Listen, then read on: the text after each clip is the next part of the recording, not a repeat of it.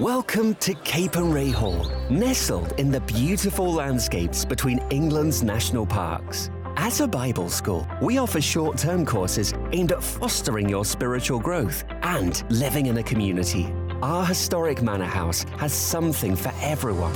You can enjoy indoor and outdoor adventures, connect with students from around the world, and learn how to deepen your relationship with Jesus Christ. Search Capernwray England for more information.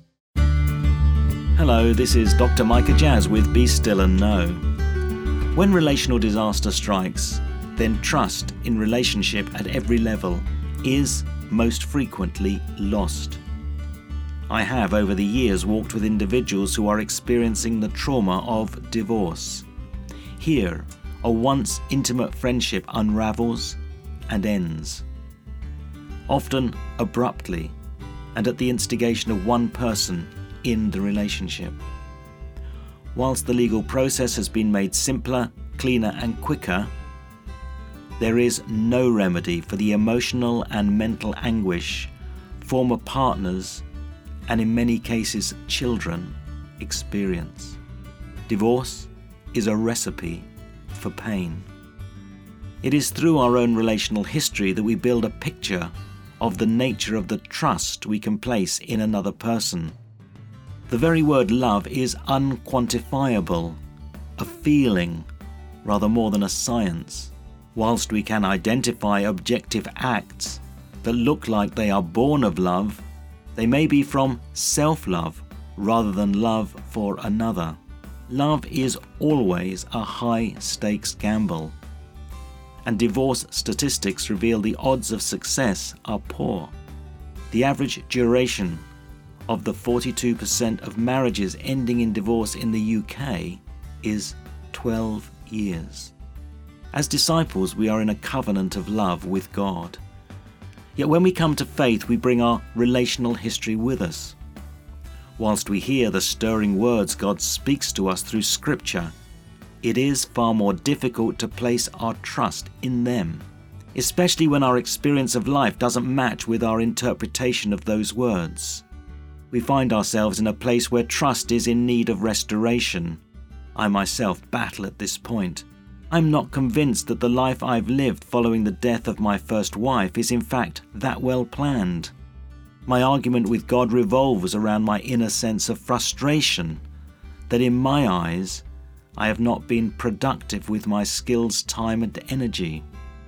God constantly reminds me that in pursuing God through contemplative prayer, retreat, and spiritual direction. In fact, I am doing precisely what God invites me to.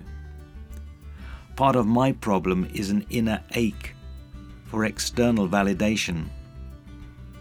Whilst I know I have this in God's eyes, it would appear that's not enough for my ceaseless inner angst. I am in the ongoing process of restoration. My life is in alignment with God's plans, but my inner compass tells me otherwise. My angst rises from the conflict that this creates. This conflict disturbs me and eats away at my self confidence. My instinct tells me I'm headed for disaster. God says otherwise. My choice is a simple, if painful, and difficult one. Will I trust God even though I have a series of relational commitments that have failed? I find this conflict difficult to resolve once and for all. As we enter into the God space today, has your trust in people been damaged? Trust is the very foundation for friendship with God. What might help increase your ability to trust God completely?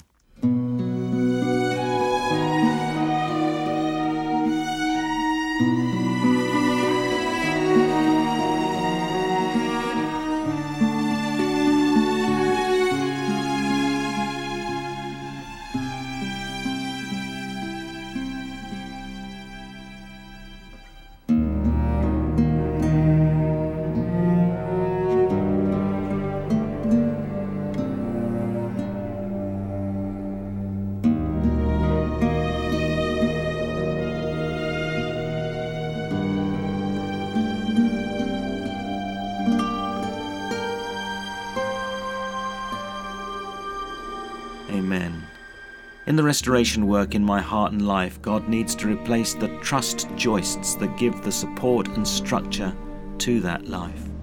I fear the complete collapse of that structure, which removing and replacing those joints requires.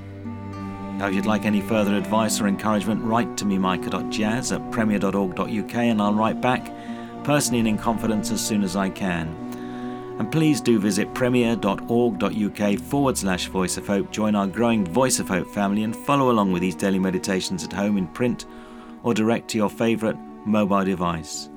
Join me this Sunday for Premier Life as well as for Be Still and Know throughout the week. However, for now from me, Micah Jazz, it's goodbye and God bless.